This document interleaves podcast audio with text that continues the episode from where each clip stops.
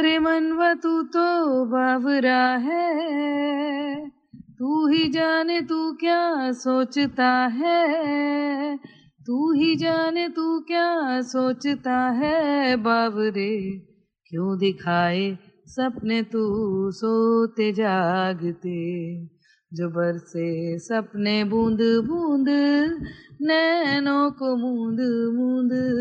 कैसे मैं चलूँ, देख ना सकूँ अनजाने रास्ते। गूंजा सा है कोई एक तारा एक तारा। गूंजा सा है कोई एक तारा। दोस्तों कुछ गीत ऐसे होते हैं जो शायद कभी बूढ़े नहीं होते। चाहे दस साल बीस साल तीस साल गुजर जाएँ, आप उन्हें सुनते नहीं थकते अभी जो गीत आपने सुना ये कुछ इसी तरह का था। और दोस्तों इस गीत और इस जैसे ढेरों कालजयी गीतों की दिलकश आवाज़ उतर रही है आज के कार्यक्रम में हमारी मेहमान बनकर। ये आवाज़ किसी इंट्रोडक्शन की मोहताज नहीं है। तो बने रहिए अपने दोस्त अपने साथी सजीव सारथी के साथ क्योंकि एक मुलाकात ज़रूरी है कविता सेठ के साथ। नमस्कार यह Radio Playback India Radio Playback India Radio Playback India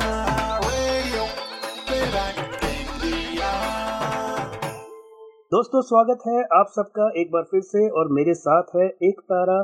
जीते हैं चल, तुम ही हो बंधु, जैसे सुपर डुपर हिट गीतों की गायिका और सूफी गायकी की पहचान कविता से।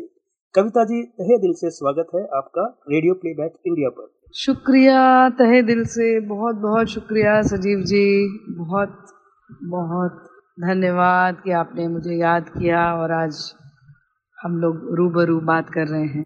थैंक यू कविता जी कविता जी सूफी गायन में एक जो लाजमी तासीर होती है, वो तभी पैदा होती है जब गायक खुद भी उस अध्यात्म की गहराई को समझ पाता हो। तो ये जो स्पिरिचुअल कनेक्ट है आपका, ये आप में इनबिल्ट था या कोई ऐसी घटना घटी जिसने आपके अंदर सामान्य लोगों से, चीज़ों को अलग तरीके से देखने की एक एक एक नज़रिया दिया आप?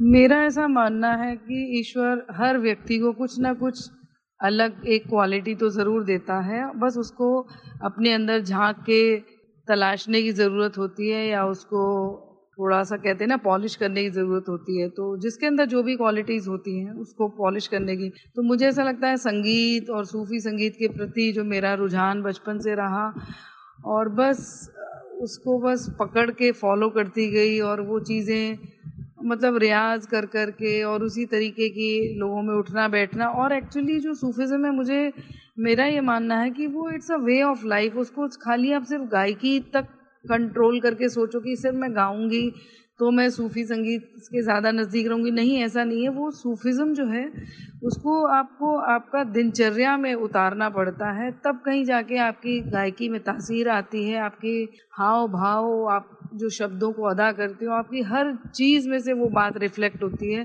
तो वो बहुत ज़रूरी है। खाली मैं गाऊँ उस वो वाले गाने और और बिहेव थोड़ा डिफरेंट तरीके से करूँ तो मैच नहीं करेगा। तो आपका खुद ब खुद उसमें डूबना, भीगना बहुत ज़रूरी है। जी, कविता जी, एकदम आपने सही बात कही। मैं उसी बात को जानना चाह रहा था कि जैसे अभी आपने कहा कि उस तरह के लोगों में उठना, बैठना तो मैं यही जानना चाह रहा हूँ कि जो इनिशियल स्टेज में आपके गुरुज रहे हैं, चाहे वो रूहानी रहे हो या फिजिकली रूप में रहे हो तो वो कौन थे जिनसे आपने ये जो तासीर आपकी आवाज़ में आई है, ये पाई है? सबसे पहले तो बताना चाहूँगी कि मैं बरेली से बिलोंग करती हूँ तो मेरे फादर मुझे दरगाहों पे लेके जाते थे। तो ये जो रंग और असर, ये सारा जो है, जाने अनजाने मेरे जहन में बसता चला गया। और तो खानकाह नियाजिया की जो दरगाह है, वो वहाँ से उसका स्टार्टिंग में मानती हूँ। और उसके बाद घर में बहुत ही डिवोशनल माहौल, घर में मंदिर है तो पेरेंट्स का सुबह शाम पूजा करना, ये सब चीज़ें और कहीं ना कहीं वो और जब भी बातें होती हैं तो हम लोग का डिस्कशन आज तक इवन जब भी पेरेंट्स के साथ होता है तो वो दिन भर में वही बातें समझाते हैं स्पिरिचुअल और धर्म से जुड़ी हुई जो भी अच्छी बातें हैं कि आज तक एज ए पेरेंट वो हम लोगों को गाइड कर रहे हैं। तो वो और उसके अलावा जो मैंने स्टार्ट म्यूज़िक में जो स्टार्ट किया, वो ग्वालियर घराने के एन डी शर्मा जी थे, उनसे तालीम लेना शुरू की, संगीत की। तो इस तरीके से मैंने, और डिफरेंट डिफरेंट लोगों से लेती गई तालीम, और आज भी सीख रही हूँ। फिर मैंने, मुझे किसी ने बताया तो मैंने मौलाना रूमी को पढ़ना शुरू किया, उनकी जो मसनवी है, वो पढ़ी, और कबीर को पढ़ा, मीराबाई को पढ़ा, स्वामी विवेकानंद को पढ़ा। तो ये सारे लोगों से इतना कुछ सीखते चले गए और बाबा बुल्ले शाह के बारे में पढ़ा उनकी काफियाँ पढ़ी उनके बारे में तरह तरह की बातें काफ़ी कुछ पढ़ने को मिला। तो ये मतलब आप धीरे धीरे धीरे धीरे ग्रो करते चले जाते हो। आप जैसे टे, आपका टेस्ट डेवलप होता है आप उसी तरीके का माहौल में रहना पसंद करते हो उसी तरीके के लोगों के साथ बातचीत करना पसंद करते हो उठना बैठना पसंद करते हो। तो जाने अनजाने वो वैसा आपका ग्रुप बनता चला जाता है या आप उसी की तरफ़ खींचते चले जाते हो, ऐसा मैं मानती हूँ? जी, कविता जी, और ये ये जो गायन है, ये आपको वाकई उस परम पिता से कह लीजिए या परम परमेश्वर से कह लीजिए, वो जो रूहानी ताकतें हैं, उनसे आपको एक एक कनेक्ट आपको स्वाभाविक रूप से देता है। कभी आपके साथ ऐसा हुआ कि आप रियाज कर रही हो या फिर स्टूडियो में रिकॉर्डिंग में हो, या फिर मंच पे भी लाइव गाते हुए कभी एक पल को अचानक कोई ऐसा सुर लगा हो जिसे गाते हुए आपको उस विराट आत्मा से जुड़ने की अनुभूति महसूस हुई हो? अब तक के करियर में सिर्फ़ दो या तीन बार मुझे ऐसा अनुभव हुआ है कि आप फिज़िकली बॉडी कहीं है और आप रूहानी तौर पे कहीं और चले गए हो, ट्रांसपोर्ट हो गए हो, ट्रांस में चले गए हो तो ऐसा कई बार अनुभव हुआ है और वो जो एक्सपीरियंस है, मैं जितने भी स्पिरिचुअल लोगों से मिलती हूँ तो उसको आप कोई समाधि बोलता है या कोई कुछ अलग अलग उसकी डेफिनेशन बनाते हैं, बताते हैं लोग। लेकिन मुझे ऐसा लगता है कि वो शब्दों से परे है एक्सपीरियंस बल्कि जब मैं एक कॉन्सर्ट में हैदराबाद गई हुई थी, वहाँ से, वहाँ पे मुझे ये एक्सपीरियंस हुआ। वो सब लोगों ने फील किया कि मैं फिज़िकली बैठी हूँ, लेकिन मैं रूहानी तौर पर कहीं और थी और वापस आने में मुझे टाइम लगा। तो ये एक्सपीरियंस जब मैंने घर आके अपनी मदर से शेयर किया तो मैंने उनसे यही कहा कि मैं चाहती हूँ कि हर वक्त उसी जोन में रहूँ, क्योंकि इतना हल्का आप फील कर रहे हो, उस वक्त इतना लाइट फील कर रहे होते हो, बस ऐसा लगता है कि इसके अलावा कुछ नहीं चाहिए ज़िंदगी में, इससे बेहतरीन पल कुछ नहीं हो सकता। तो वो एक बेहतरीन सुकून देने वाला अनुभव होता है कि आप खुद ही गाते गाते आप उस ट्रांस में चले जाते हो, जो कि सबसे सुखद एक्सपीरियंस है। जी, Kavita ji out of curiosity पूछ रहा हूँ, क्योंकि मैं बहुत इन चीज़ों में दिलचस्पी रखता हूँ। तो कौन सा वो गाना था जिसे आप गाते हुए आपको ऐसा महसूस हुआ, अगर आप बताना चाहें तो?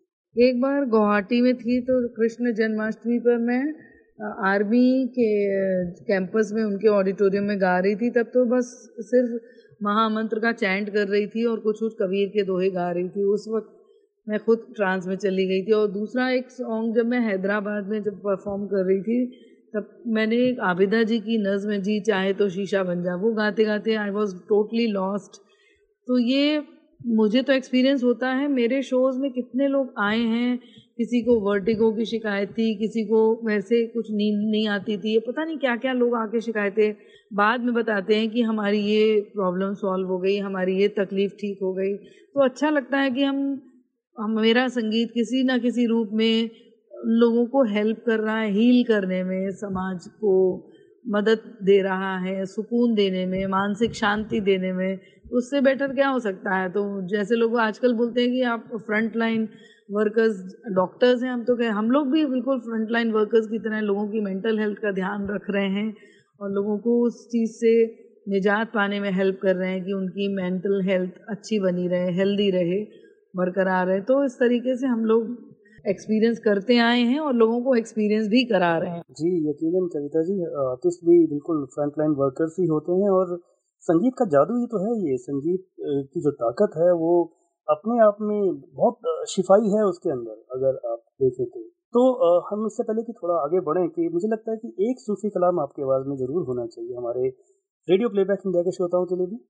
बदल रहा है जो शब सहर में खुदा वही है खुदा वही है खुदा वही है है जिसका जलवा नज़र नज़र में खुदा वही है खुदा वही है। खुदा वही है। खुदा वही है। जो दिल की धड़कन बना हुआ है, जो कानों में रस घोलता है। जो जानो दिल है और जिगर में खुदा वही है। खुदा वही है। है खुदा वही है। खुदा वही है।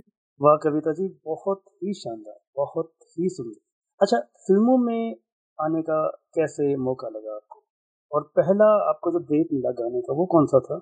हर एक सिंगर का ख्वाब तो होता ही है कि ये फाइनली बॉलीवुड में कुछ गाया जाए। तो मेरे भी ड्रीम्स तो थे कि मैं कुछ बड़ा करूँ संगीत में। आ, तो मैं उस वक्त दिल्ली में ही रहती थी और सतीश कौशिक जी ने मेरा कोई लाइव कॉन्सर्ट सुना था और उन्होंने कहा ये आवाज़ नहीं है इंडस्ट्री में मैं इंट्रोड्यूस करूँगा। और उनकी फ़िल्म आ रही थी वादा। और तो उस, उन्होंने उसमें मेरा एक सॉन्ग लिया था। मेरी ही कॉम्पोजिशन थी ज़िंदगी को संवार दे मौला। हुस्न इसका निखार दे मौला। वो भी सूफियाना ही रंग का सॉन्ग था। वो मैंने उस फ़िल्म के लिए गाया था। और वो पहला गाना भी नॉमिनेट हुआ था सहारा म्यूज़िक अवार्ड्स के लिए। तो मुझे लगा कि वाकई लोग इस डिफरेंट वॉइस को भी एक्सेप्ट कर रहे हैं और उतनी मोहब्बत दे रहे हैं। जी, कविता जी, और ये आपने बताया कि आपने खुद ही कंपोज किया था इस गाने को। तो ये जो कंपोजिशंस थी, ये भी बहुत नेचुरली क्या आपको आती थी? जैसे आप पुराना कलाम जो है, अगर आप गाने की कोशिश करती थी तो उन्हें खुद ही कंपोज कर लिया करती थी। हाँ मुझे तो उस वक्त पता भी नहीं था कि इसको कंपोज करना बोलते हैं। मैं बचपन से ही कुछ भी पोइट्री ले लेती थी और उसको धुन बना करके सुना देती थी। उस वक्त मुझे कभी दस पैसे, कभी बीस पैसे, ऐसी मतलब टैपिंग मिल जाती थी। एक शायर रहते थे नज़दीक में तो उन, वो कभी भी कुछ कपलेट्स दे देते थे, मैं ऐसी गुनगुना देती थी। बड़े खुश होते थे और साथ साथ मेरा तलफ़ भी दुरुस्त कराते थे। तो ये चीज़ मुझे कुदरती मतलब ऊपर वाले ने नवाजा है इस चीज़ से कि मैं कंपोजिशन बचपन से कर रही हूँ और मुझे इसका मालूम मीनिंग भी नहीं मालूम था क्योंकि घर में कोई म्यूज़िकल माहौल तो था नहीं। मतलब मैं ही एक अतरंगी टाइप की थी जिसको बहुत ज़्यादा संगीत का शौक़ था पोइट्री का शौक़ था। तो आ, मुझे इन सब चीज़ों का कुछ मीनिंग भी नहीं मालूम थे। मुझे ओ पी नैयर साहब ने जब बेस्ट सिंगर का अवार्ड दिया तो बरेली में किसी को ये नहीं पता था कि म्यूज़िक डायरेक्टर नाम की बला कौन है। भाई, उन्होंने अवार्ड दे दिया तो कोई बहुत बड़ी बात नहीं है। और मैंने, जब उन्होंने बॉम्बे के लिए मुझे इन्वाइट किया, मैंने पेरेंट्स को बोला तो बोले, भाई, हमारी शादी वादी हो जाए तो गा हस्बैंड गवाए तो गाना हम तो लेके तुमको जाएँगे नहीं। जैसे आजकल पेरेंट्स ज़रा सा भी किसी ने तारीफ़ कर दी तो लोग लेके बॉम्बे शिफ्ट हो जाते हैं। उस, हमारे ज़माने में तो ऐसा कुछ भी नहीं था। तो एक बहुत दिलचस्प रही स्टोरी की हर चीज़ के लिए मैंने खुद पहल की और स्ट्रगल किया, मेहनत की, तब यहाँ तक पहुँची हूँ। जी, और इस पूरे सफ़र में आपके हस्बैंड जैसे कि आपने बताया, उनका बहुत बड़ा योगदान रहा होगा क्योंकि ज़ाहिर सी बात है जब घर वालों ने ये कह दिया कि आपके हस्बैंड के परिवार वाले जो हैं, अगर वो सपोर्ट करते हैं तो आप कीजिए।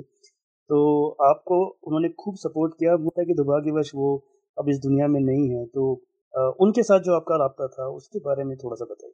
सही में फिर जब पेरेंट्स की तरफ़ से इशारा हो गया कि वो लोग कुछ सपोर्ट नहीं करेंगे, मना भी नहीं करते थे, लेकिन ये कि हाथ पकड़ के लेके नहीं जाएँगे। किसी जगह तो अपने आप मैंने हाथ पैर मारने शुरू करे, क्योंकि सपने तो बहुत बड़े थे। तो बस बस मैं यही प्रे करती थी ऊपर वाले से कि यहाँ पे तो कोई चांस नहीं है बरेली में। मुझे जो भी लाइफ पार्टनर मिले, जो भी मेरी जहाँ पर भी रिश्ता हो, क्योंकि वहाँ तो उस वक्त, आज से तीस साल पहले तो जैसे ही ग्रेजुएशन कंप्लीट किया, भाई शादी कर दो तो हम एक वैसे ही माइंड मेकअप हो जाता है कि भाई ग्रेजुएशन हो गया मतलब अब आपकी शादी हो जाएगी। कितना भी चालो, अब आजकल तो लड़कियाँ जॉब करती हैं सालों, फिर उसके बाद शादी वादी होती है। हमारा तो जस्ट मेरा ग्रेजुएशन कंप्लीट हुआ और मेरी शादी हो गई थी। तो मैं बस यही प्रे करती थी कि मुझे ऐसा लाइफ पार्टनर मिले जो मुझे, मेरे मेरे को समझे, मेरे संगीत को समझे और मुझे सपोर्ट करे। तो मिस्टर सेठ के साथ जब अरेंज मैरिज थी हमारी तो जब पहले ही बात हुई तो मैंने सिर्फ़ उनसे यही कहा कि मुझे आप गाने से नहीं रोकोगे और मुझे जो भी सपोर्ट चाहिए वो करोगे। तो वो उन्होंने निभाया अपना वादा। जब तक वो ज़िंदा रहे लास्ट मिनट तक उन्होंने निभाया। और मैं जो कुछ भी मतलब क्योंकि सपने तो बहुत लोग देखते हैं, लेकिन सपनों को पूरा करने के लिए आपको घर वालों की सपोर्ट और सबकी सपोर्ट चाहिए होती है, तब आप किसी जो लोग नज़र नहीं आते, आप लोगों को एक आर्टिस्ट नज़र आता है कि वो उस मकाम पे पहुँचा, उसके पीछे कितने लोगों की मेहनत होती है, कितने लोगों का सपोर्ट होता है। मेरी mother in law she was amazing lady उन्होंने मिस्टर सेठ ने इतनी मेरी हेल्प करी, तब मैं कहीं जा कर के यहाँ तक इस मकाम तक पहुँची हूँ। क्योंकि मैं, मेरा काम था सिर्फ़ गाना गाना और ड्रीम्स देखना। ड्रीम देखने के बाद मैं बस बोल देती थी कि मेरा ये करने का मन है या मेरा ऐसा मन है, मेरा ये ख्वाब है। तो कहते तो कभी भी उनकी डिक्शनरी में इम्पॉसिबल वर्ड था ही नहीं। बोले कि आई एम पॉसिबल मतलब कुछ भी इम्पॉसिबल नहीं है। तुम बस सोचो और उसकी तरफ़ उस एक्शन लेने में फिर घबराओ मत। एक्शन लेती जाओ, मेहनत करती जाओ। तो इंसानों को ही चीज़ें मिलती हैं। लोग जो, जिन्होंने अचीव किया है तो वो कोई से भी बड़ा, कितना भी बड़ा मकाम हो, वो इंसान ने ही अचीव किया है। तो तुम भी पा सकती हो। वो एक हौसला दिलाना, एक छोटे से शहर की लड़की को एक इतना बड़ा ख्वाब दिखाना कि हाँ भाई फ़िल्म फेयर तुम्हें भी मिल सकता है, मेहनत करोगी। तो वो एक बहुत बड़ी बात थी, बहुत बड़ा सपोर्ट था मेरे लिए। जी, कविता जी, और हम भी आज सेठ साहब को याद कर रहे हैं, और उनकी बदौलत आज हम इतनी अच्छी, इतनी मधुर आवाज़ को अपने आसपास सुन पा रहे हैं। उन्होंने जो भी आपके लिए किया, उसके लिए हम भी, हम श्रोता सभी, उनका तहे दिल से धन्यवाद करना चाहते हैं। कि उन्होंने आपको इतना सपोर्ट किया। कविता जी, आपकी फिल्मी गीतों की कुछ और चर्चा हम कर लेते हैं। वैसे तो आपके बहुत सारे गाने हैं, लेकिन कुछ खास गानों के बारे में मैं आपसे कुछ सवाल पूछना चाहूँगा। और आपको अगर उनसे जुड़े हुए कुछ भी प्रसंग आपको याद आते हो तो आप प्लीज़ हमारे साथ शेयर करना। तो एक गाना आपका है, गैंगस्टर का, मुझे मत रोको। मैं इस गाने के बारे में विशेष रूप से जानना चाहूँगा, क्योंकि ये जो गाना है, इसमें वाद्य जो हैं, बिल्कुल नाम मात्र के लिए हैं। तो पूरी तरह से एक आवाज़ आधारित गीत है ये। इस गाने से जुड़े हुए कुछ अपने अनुभव आप शेयर कीजिए। मैं जब फ़िल्म वादा का गाना रिकॉर्ड करने के लिए दिल्ली से बॉम्बे आई थी तो उस वक्त मेरा बहुत मन था कि मैं भट्ट साहब के यहाँ मिलूँ, क्योंकि उनके कैम्प का म्यूज़िक बहुत अच्छा होता है। मैं उस वक्त मैं और मिस्टर सेठ दोनों आए थे तो उनके यहाँ मिलने गए तो हमारा हम, मेरा विजिटिंग कार्ड था उस पर मिस्टर सेठ ने लिख दिया कि हमारी चार बजे की ट्रेन है आप हमें यदि दस मिनट का समय देंगे तो बहुत अच्छा रहेगा आपसे मिलना है। और तो उनका कोई इंटरव्यू चल रहा था उन्होंने अपना वो बीच में ही कट किया बोले मैं आपसे बाद में बात करूँगा पता नहीं कौन आर्टिस्ट किस रूप में क्या मिल जाए कुछ मालूम नहीं तो उन्होंने हमको बुलाया हमारी जो दो या चार मिनट की मीटिंग थी वो चली करीब आधे घंटे और तो उन्होंने मुझसे कहा, भाई, तुम्हारी आवाज़ तो सरहद पार वाली आवाज़ है, बहुत खूबसूरत आवाज़ है। अपनी कुछ, उस वक्त सीरीज़ चलती थी तो हम अपनी कुछ सीरीज़ उनको दे करके आए थे। फिर उसके बाद मैं बॉम्बे शिफ्ट हो गई थी तो भट्ट साहब ने ही मुझे एडवाइस भी किया था कि, बेटे सीरियसली यदि म्यूज़िक करना तो तुम बॉम्बे शिफ्ट हो जाओ। फिर मैंने ज़िद पकड़ ली कि मुझे बॉम्बे आना है और मैं शिफ्ट हो गई बच्चों के साथ। में मिस्टर सेठ की पोस्टिंग थी नागालैंड में, दीमापुर में। वो एक साल बाद बॉम्बे आ गए थे, लेकिन मैं बच्चों के साथ शिफ्ट हो गई। बीच बीच में कभी कभी चली जाती थी उनसे मिलने के लिए। तो जब गैंगस्टर का गाना हो रहा था, भट्ट साहब का फ़ोन आया, और प्रीतम दा ने जो इसका म्यूज़िक बनाया था ना, वो बहुत अपबीट टेंपो था। मुझे मत को ऐसे करके प्रॉपर ट्रैक बना हुआ था। लेकिन भट्ट साहब को समझ में नहीं आ रहा था, वो एक्सप्लेन नहीं कर पा रहे थे, उनको चाहिए क्या? और मुझे लग रहा था कि मेरे हाथ से ये गाना मिस नहीं होना चाहिए, इतने बड़े बैनर की फ़िल्म है। तो मैंने क्या किया, उस गाने को लेकर के आई, इतना रियाज किया कि गला ही बैठ गया। फिर एक दिन भट्ट साहब का फ़ोन आया, बोले, कब रिकॉर्ड करना है? मैंने कहा, मेरा तो गला बंद हो गया रियाज कर करके मैं एक दो दिन में जब नॉर्मल हो जाती है वॉइस तो मैं गा, मैं सुनाती हूँ आपको। मैंने क्या किया, फिर डिफरेंट डिफरेंट प्लेटफॉर्म उस पर टेंपो पे ये गाना रिकॉर्ड किया।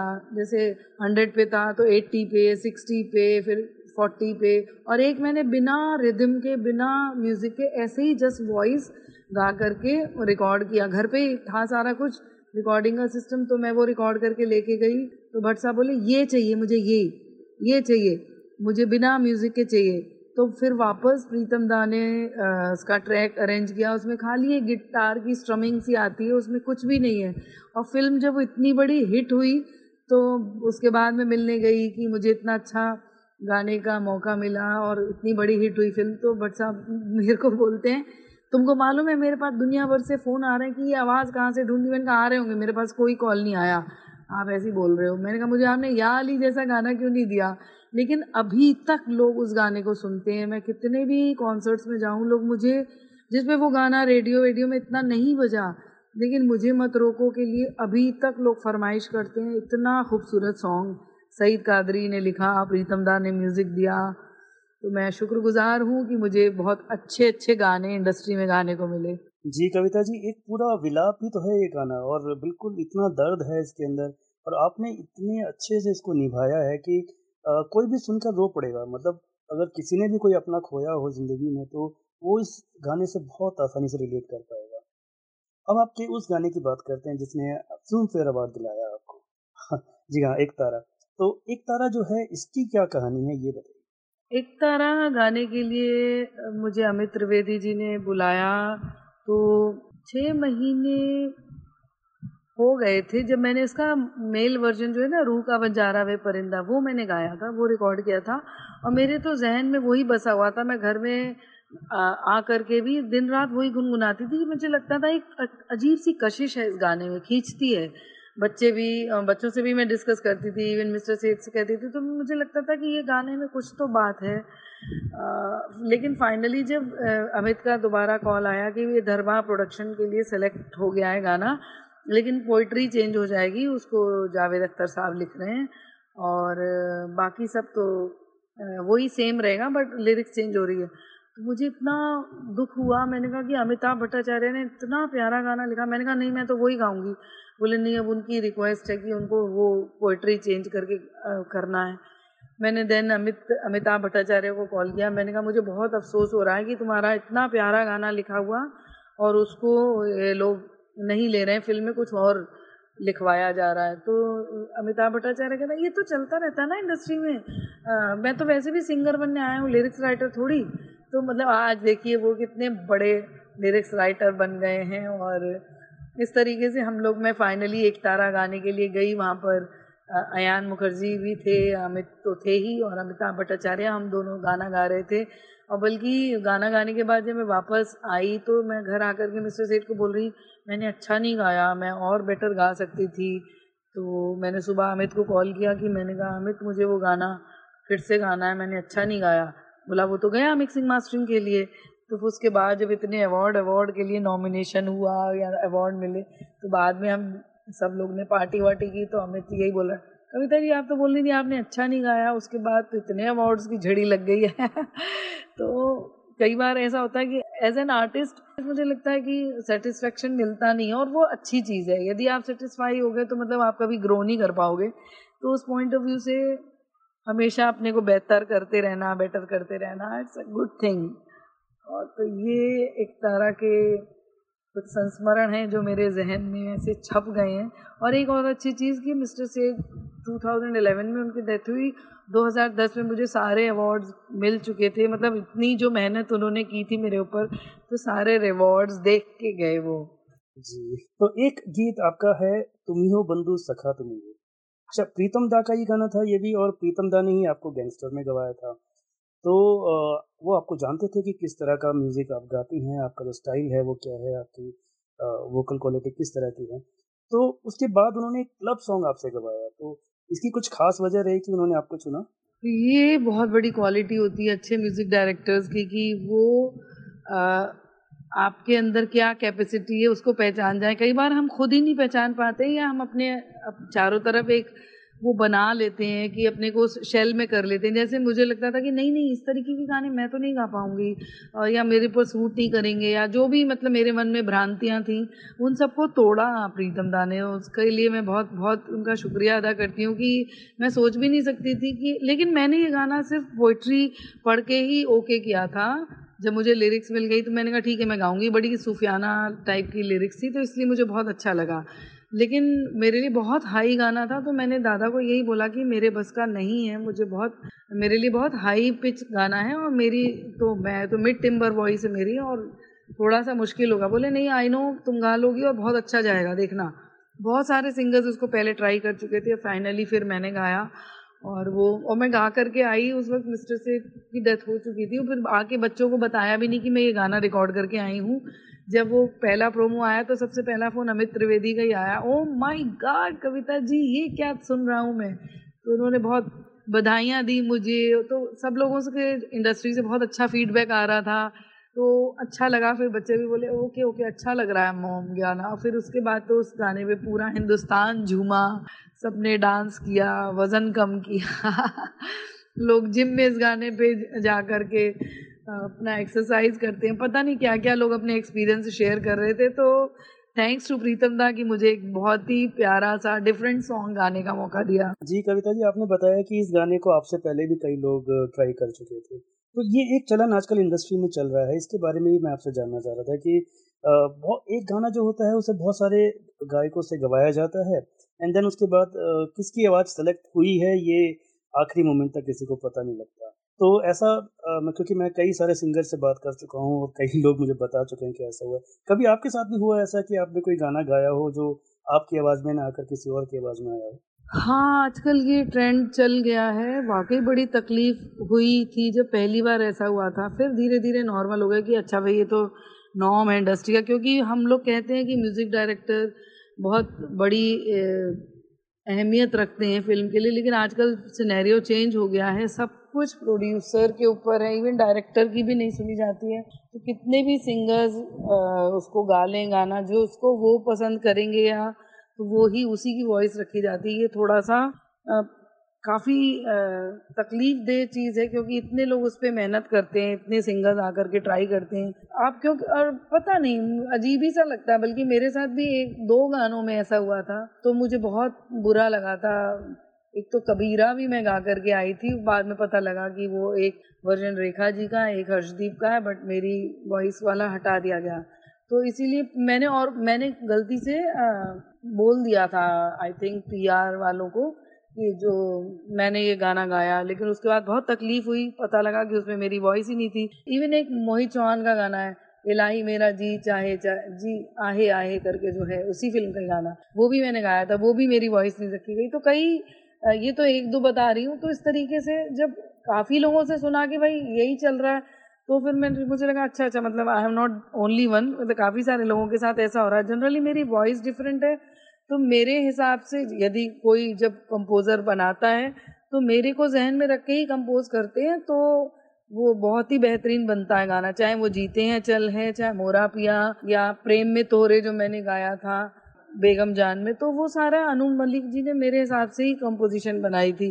तो वो आप जस्टिस भी कर पाते हो और ज़्यादा अच्छा रहता है, लेकिन अभी पता नहीं क्या ये भेड़ चाल सी चल गई है, जो गलत है। एक आप सिंगर को जहन में रख कर के जब उसके हिसाब से, उसके गले के स्ट्रक्चर के हिसाब से वॉइस के हिसाब से जब आप गाना बनाते हो तो वो अच्छा होगा ही होगा, क्योंकि आप उसको जहन में रख करके बना रहे हो। तो मुझे लगता है अब आजकल ना वैसे कंपोजर्स रह गए हैं, ना वैसे, पता नहीं, ना लोगों के कान वैसे हैं, उन सबको शॉर्टकट में सब कुछ जल्दी जल्दी चीज़ें चाहिए, इसीलिए वो गानों में रूहदारी नहीं रह गई है असर नहीं रह गया है सब वो फैक्ट्री की तरह से छप रहे हैं बन रहे हैं आ रहे हैं जा रहे हैं टाइप से हो रहे हैं। आपने सूफी के अलावा भी कई सारे जॉनर में गीत गाए हैं और हालाँकि सब बहुत ही सराहे गए हैं मगर ऐसा लगता है कि जैसे सूफी संगीत में ही आप अपने आप को सबसे ज़्यादा सहज महसूस करती हैं। मैंने वाकई बहुत सारी चीज़ें गाई गज़लों का मुझे बहुत शौक रहा है तो लेकिन उसमें भी मैं वही सेलेक्ट करती हूँ जिनमें कोई अच्छे अच्छी बात कही गई हो कोई मीनिंग हो कुछ मतलब अच्छी पोइट्री को पसंद करती हूँ तो हमेशा मुझे यही लगता है कि मैं अच्छे कलाम गाऊँ। मैंने उसी के लिए मैं कविता हूँ सीरीज़ स्टार्ट किया था। तो और सूफ़ी संगीत में तो आप इमीडिएट जब भी जैसे ही सुर लगाते हैं या जैसे ही गाना शुरू करते हैं, आपका सीधे उस एनर्जी के साथ, उस पावर के साथ, उस खुदा बोल दो, उसको ईश्वर बोल दो, कुछ भी नाम दो उसके साथ सीधे एक कनेक्शन जो बनता है ना, जो आपको ट्रांस में लेकर के जाता है तो वो एक इतना बेहतरीन एक्सपीरियंस बहुत ज़बरदस्त एक्सपीरियंस है कि बस लगता है कि आप उसी जोन में रहो, चौबीस घंटे उसमें से निकलो नहीं तो जो, जब आपको इतना सुख और इतना आनंद जिस फॉर्म में मिल रहा है संगीत में तो आपको फिर किसी और की चीज़ की ज़रूरत ही नहीं होती तो उससे बेहतर क्या लगेगा? तो मेरा यही है कि मुझे बस सबसे ज़्यादा सुकून इसी संगीत में मिलता है। इतना आनंद आता है जिसको शब्दों में बयां ही नहीं कर सकते हम। जी, कविता जी। कभी बुरा लगता है ये देखकर कि संगीत कंपनियाँ इन दिनों अल्टरनेटिव म्यूज़िक को प्रमोट नहीं कर रही हैं? जैसे देखिए, गजलें कवालियाँ ये सब बिल्कुल सिरे से गायब हो चुके हैं हमारे संगीत में। ऐसे में सूफी संगीत का क्या स्कोप देख रही हैं आप? और जो नए फनकार जिनका रुझान इस तरफ़ है, उनके लिए आप क्या संदेश देना चाहेंगे? मुझे ऐसा लगता है आप सच्चे दिल से कोई भी काम करो तो वो चीज़ें लोगों तक पहुँच जाती हैं, चाहे भले ही देर सवेर पहुँचे। तो ट्रेंड तो आर्टिस्ट बनाता है, ना कि म्यूज़िक कंपनियाँ बनाती हैं, जो लोगों को गलत फहमी है कि म्यूज़िक कंपनी जिसको बन, चाहेगी उसको आर्टिस्ट बना देगी। नहीं, नुसरत फ़तेह अली खान साहब आए थे तो कवालियों का ट्रेंड आया था। आबिदा जी आई तो सूफ़ी म्यूज़िक आया और लोगों ने पसंद किया। अभी भी सुनते हैं उनको, चाहे वो उनकी दस साल पुरानी एल्बम हो। तो उसी तरीके से जो ट्रेंड है, वो आर्टिस्ट सेट करता है, ना कि कंपनियाँ। तो हम जिस तरीके का संगीत परोसेंगे, भले ही एक कंपनी नहीं पकड़ेगी, दूसरी पकड़ेगी, दूसरी नहीं पकड़ेगी, तीसरी पकड़ेगी, और आज तो सबसे अच्छी चीज़ हो गई कि सब कुछ डिजिटल पे आ गया है। किसी कंपनी की ज़रूरत ही नहीं, आप अपना कुछ भी अच्छा बनाइए। लेकिन बस ये कि अच्छा बनाइए। थोड़ा हड़बड़ी ना करें, बेहतरीन काम करिए और परोसें। आप मेरा एक सॉन्ग देखिएगा यूट्यूब पर। मैंने उसमें एक फूटी कौड़ी नहीं प्रमोशन में खर्च की। जैसे लोग कहते हैं, लाखों रुपया चाहिए प्रमोशन के लिए। मेरा एक ठुमरी है शुभा गुट्टू जी की रंगी सारी गुलाबी चुनरिया रे। उसका एनिमेटेड वीडियो हमने बनाया, उसमें पैसे खर्च करे। लेकिन हमने उसको यूट्यूब पर अपलोड कर दिया और सारे डिजिटल प्लेटफॉर्म पे भेज दिया था। तो वो गाना बिना किसी एक्सपेंसेस के हमारा वो चौदह लाख से ऊपर उसके व्यूज़ क्रॉस हो चुके हैं, बिना मतलब ये मैं कह रही हूँ, ये इसलिए आपको, आपके साथ शेयर कर रही हूँ कि ये संगीत में बहुत ताकत है और आप खुद अपना ट्रेंड बनाते हो।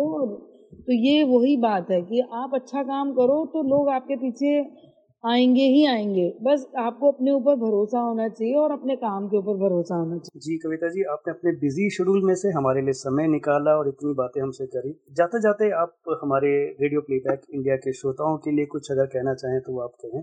और एक, मैं चाहूँगा कि एक और गीत आप कोई सुना दें। या तो आपकी जो भी आई है द सुटेबल बॉय जो एक वेब सीरीज़ है इंडो ब्रिटिश कोलोब्रेशन की, इसमें तो आपने बिल्कुल, गज़ल के जो हैं, ऐसे शानदार गजलें आपने गाई हैं और इतना अच्छा आपने कंपोज भी किया है उनको which is I mean really beautiful उनमें से कुछ आप सुना दीजिए या फिर नीरजा फ़िल्म का जीते हैं चल आप सुना सकें तो बढ़िया रहेगा। थैंक यू सो मच सजीव बहुत अच्छा लगा आपसे बात करके भी। आ, मैं आपको दोनों थोड़ा थोड़ा सुना देती हूँ, जीते हैं चल भी, क्योंकि अभी हाल जो चल रहा है, माहौल है, उसके लिए बहुत ही पॉजिटिव गाना है, उसकी दो लाइन सुनाती हूँ, फिर आपको सुटेबल बॉय की भी दो लाइन सुना दूँगी।